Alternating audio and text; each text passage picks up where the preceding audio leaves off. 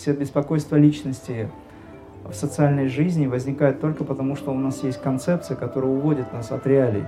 Поэтому задача обратить все свое внимание на самого себя и через самого себя уже научиться любить этот мир. Когда вы чувствуете несправедливость в действиях вашего близкого человека, вы же понимаете, что эта несправедливость внутри вас находится, это зеркало. Я сейчас принимаю то, о чем ты говоришь. Энергия естественным образом останется с вами, а то, из-за чего вам было плохо, растворяется.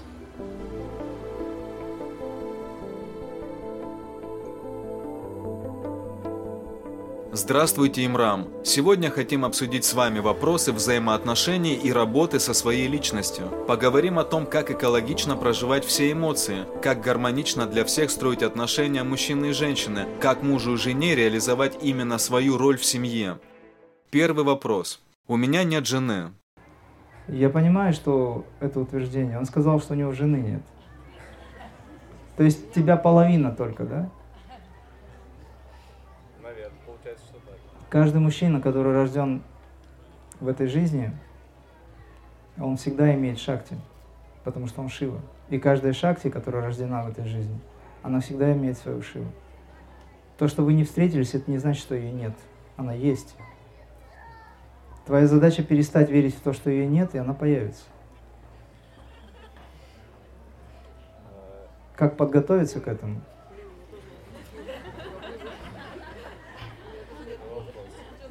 Совет. Не торопи события. Вопрос. Хорошо. Это тебе хлопает, кстати. У меня пока нет жены. Неудовлетворение физических потребностей приносит страдания, а их удовлетворение наносит боль женской сути. Как быть?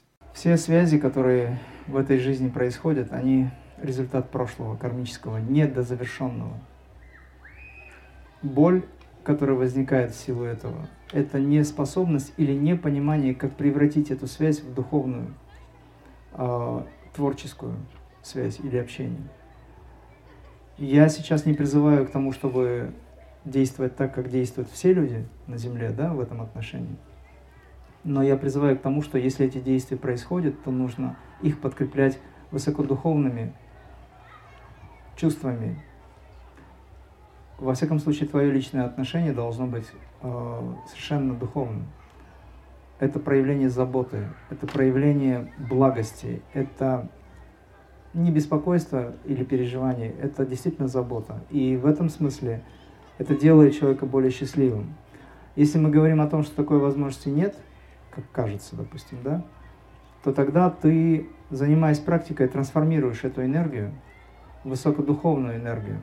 Йогананда, например, когда он был монахом, когда на него нахлынуло это чувство, это физика, это еще и астральная часть, это еще и ментальная часть, образно говоря, да, это образы. И когда он это все терпел, а это действительно как терпение сначала, а потом принятие полное, он обращался к Высшему и говорил: Божественная Мать или Отец, он, как правило, обращался к Матери Божественной. Преврати эту сексуальную энергию в духовную силу. Но это не значит, что нужно подавлять чувства. Их нельзя подавлять. И если ты на данный момент принимаешь решение, допустим, не трансформировать ее, а проявить в жизни, тогда это должно быть очень красиво с точки зрения творчества, духовности, с точки зрения чувства. Ты должен понимать, что ты делаешь, для чего ты это делаешь и чем все закончится. Судя по всему, у тебя есть опыт неприятный уже несколько раз. Потому что, да, есть недозавершенность. Тебе кажется, что этот человек только сейчас появился в твоей жизни, но ты не помнишь о том, что он уже несколько раз был с тобой. Но чтобы тебе помочь, допустим, чтобы тебе было легче не вовлекаться в эти события, ты можешь просто помнить о том, что в прошлой жизни этот человек был мужчиной.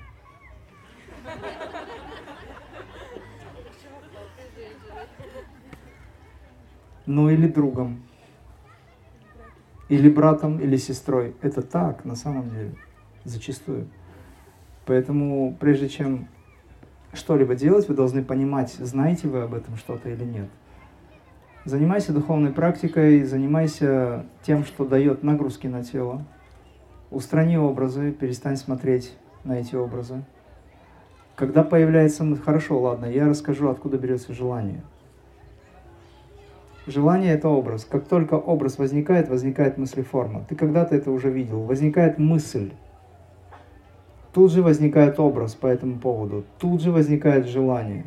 Потому что телесные каналы очень связаны с этим э, значит, мыслительным процессом. И, соответственно, когда возникает мысль, образ, тут же желание, возникает желание реализации, потому что желание уже есть. Это нормально, ничего плохого в этом нет. Но плохо так, как ты к этому относишься. Ты понимаешь, откуда берется желание? Это мысль. В этом пространстве мысли снуют туда-сюда. Это не твои продукты. Мысль сама по себе — это информация о чем-то. Почему ты ее впустил в голову, или как-то она там появилась, либо тебе намекнули, либо тебе показали, ты тут же схватил это, потому что есть связь с телом, был опыт, все записано. И если это приятный опыт, то эта мысль реализует себя в виде желания. Но между мыслью и образом есть расстояние во времени. Это очень короткое время. В этот момент вы можете успеть войти в состояние покоя и тишины и не принять тот образ или ту мыслеформу, которая возникает сразу. То есть информация. Допустим, ты видишь телевизор, смотришь телевизор, не дай бог, и... И ты увидел, э, по телевизору показывает, ну, какую-то неприятную сцену какая-то, к примеру, да? Вы замечали, что тело начинает вибрировать, реагировать, как будто вы в этом участие приносите, при, принимаете. Это очень плохо. Тогда вы привносите эту информацию сразу в тело. Вы должны смотреть беспристрастно на эти вещи. Для того, чтобы смотреть беспристрастно, у вас должен быть опыт, понимание того, что все, что вы сейчас видите, это иллюзия. Чтобы это понять, нужно находиться часто в медитации. Если нет, то тогда просто уходишь, выключаешь телевизор, уходишь с этого места. Выпиваешь стакан воды и уходишь. В общем, духовная практика тебе поможет, дорогая моя. Вопрос об отношениях мужчины и женщины. Если женщина идет духовным путем, а мужчина материалистичен, возможно ли пробуждение мужчины через женщину? Он вам помогает? Да. Если бы он был духовным, кто зарабатывал бы? Часто говорят, что мужчина должен вести женщину и детей к Богу. Я не понимаю, как тогда быть с материальным миром, если мужчина ведет? Мужчина – это тот, кто стремится вверх, как гелевый шарик воздушный. А женщина – это та веревочка, которая все время одергивает его вниз. Я шучу.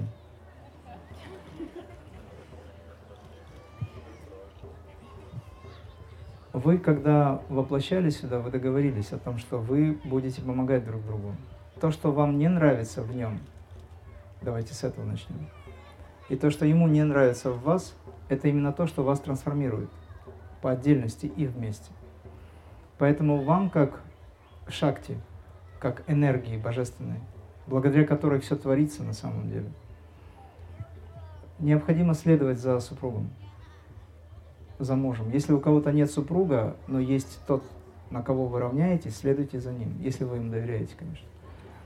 Почему? Потому что ваша энергия, она не в недостатке находится, она полноценна и самодостаточна, но ее полярность стремится к полярности Шивы. Шакти всегда стремится к Шиве.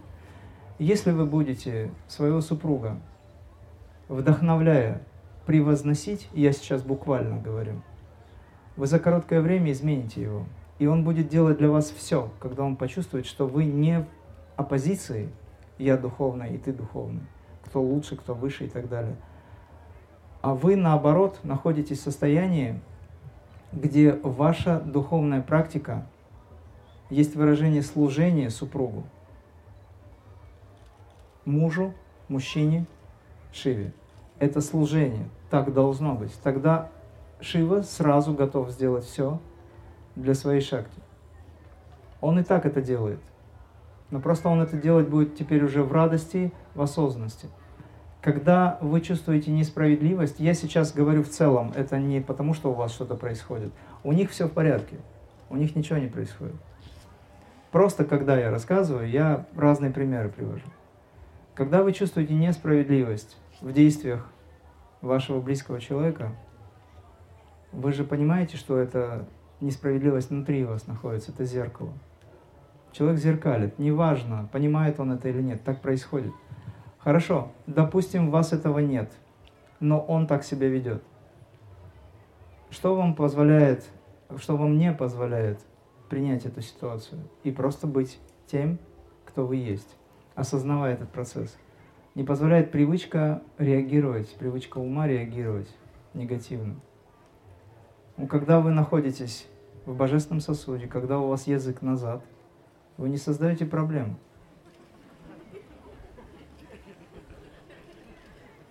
Хорошая привычка.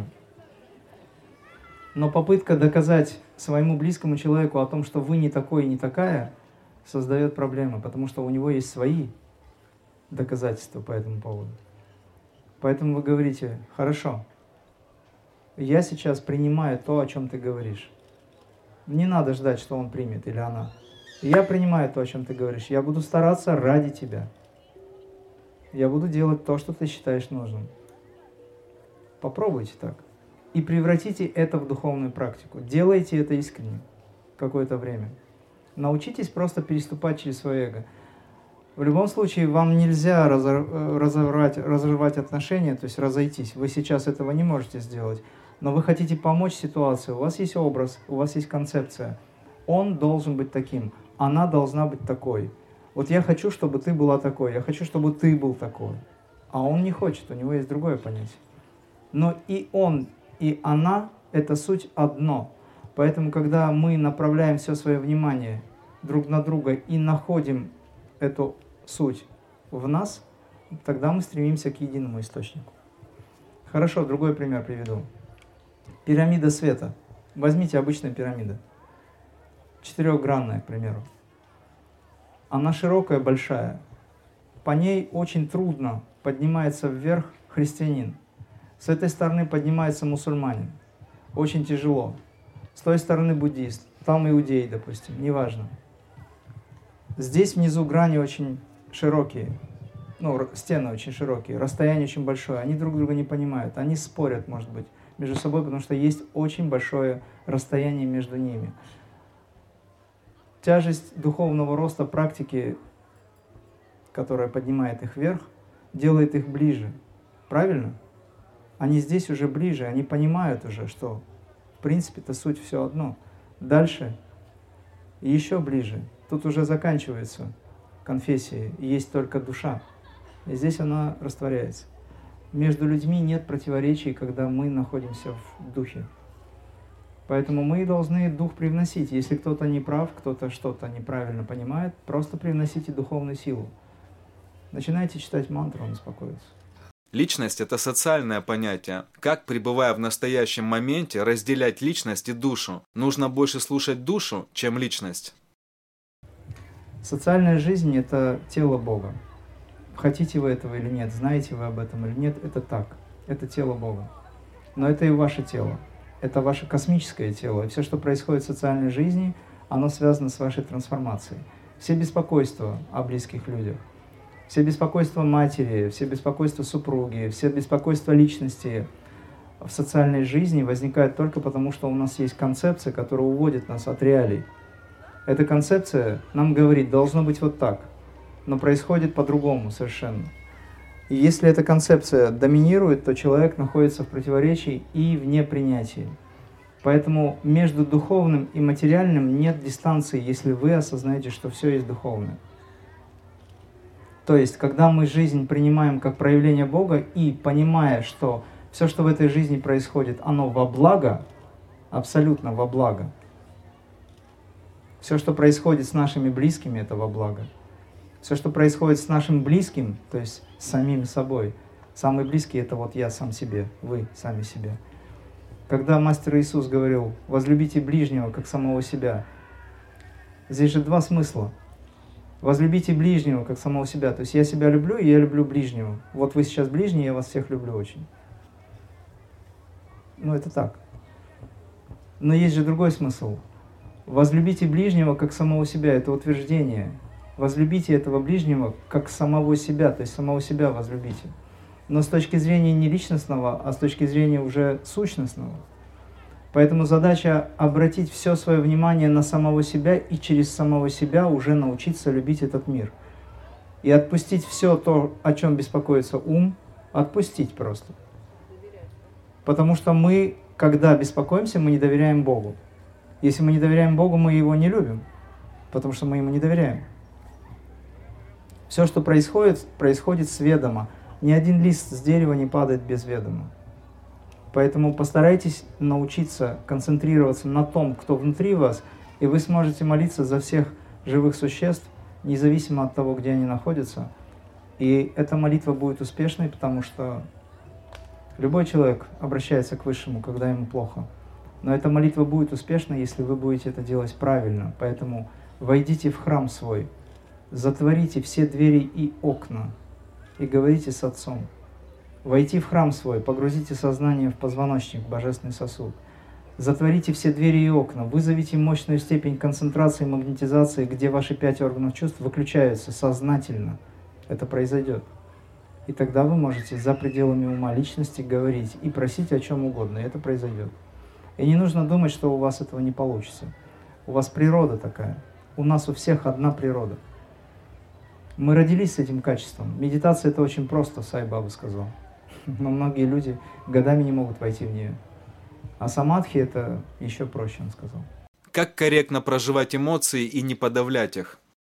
Эмоции — это энергия астрального плана, энергия вашей души. Буря эмоций возникает тогда, когда ваша личность входит в противоречие с душой. Личность хочет одного, душа хочет только одного. Личность хочет очень многого, душа хочет только одного. Личность все снова и снова создает условия, при которых она, взаимодействуя с внешним миром, пытается привнести что-то для себя понятное, но душа ваша хочет только одного — это единство в духе. И когда возникает противоречие между душой и сознанием, или личностью, разумом, эго, умом, возникает буря эмоций. Отсутствие ожидаемого результата — это неприятные ощущения. Отсутствие того, к чему вы так стремились, не понимая даже того, что, возможно, это не нужно, и это может принести вам какой-то вред. Но, тем не менее, ум сейчас формирует определенные образы и понятия, и возникает буря эмоций. Что здесь можно сделать? Не подавляя. Подавлять чувства нельзя. Нельзя подавлять чувства по той причине, что вы подавляете энергию. Вы имеете такую возможность, имеете право, но это неправильный выбор с точки зрения принятия. Что мы делаем в этом случае? Мы осознаем, что чувство, которое мы подавляем, есть энергия. Эта энергия окрашена не в очень позитивный цвет, допустим, с точки зрения восприятия нравится, не нравится, с точки зрения плохо, хорошо, с точки зрения мне плохо, мне хорошо. Если я сделаю так, будет хорошо, а если не сделаю или не добьюсь, будет плохо. Это все работа ума. Это образы, которые основаны на прошлом опыте. Осознавайте, что то, что вы прямо сейчас чувствуете, есть проявление Творца в виде энергии, Его присутствия, это Его сила. Но то, что окрашивается в принципы хорошо и плохо, оставьте без внимания. Заберите энергию этих чувств, погрузите сознание в божественный сосуд, упакуйте эту энергию в божественный сосуд, мозг, затылок, головной мозг, спинной мозг, продолговатый мозг. Обычно на семинаре я рассказываю, как это делать более подробно, но сейчас вы уже понимаете этот принцип. Хотя бы достаточно просто концентрироваться на позвоночнике. Таким образом, вы почувствуете, что ваша буря эмоций, либо каких-то омрачающих состояний, она рассеивается. И чем глубже концентрация, тем быстрее вопрос решается. Через какое-то время вы начинаете понимать, что это бессмысленно стремиться к тому, чего нет, потому что вы обладаете всем. изначально. Когда вы научитесь принимать все то, что происходит, осознавая божественный принцип, у вас открываются все двери жизни, все возможности. Но что интересно, этого не очень хочется. Не очень хочется потом использовать эти все возможности, потому что вы чувствуете, что вы обладаете принципом самодостаточности. Итак, подытожив, не подавляя чувства, погружаете ум в тело, разум в позвоночник. Энергия естественным образом останется с вами, а то, из-за чего вам было плохо, растворяется. Ну, я надеюсь, я понятно объяснил.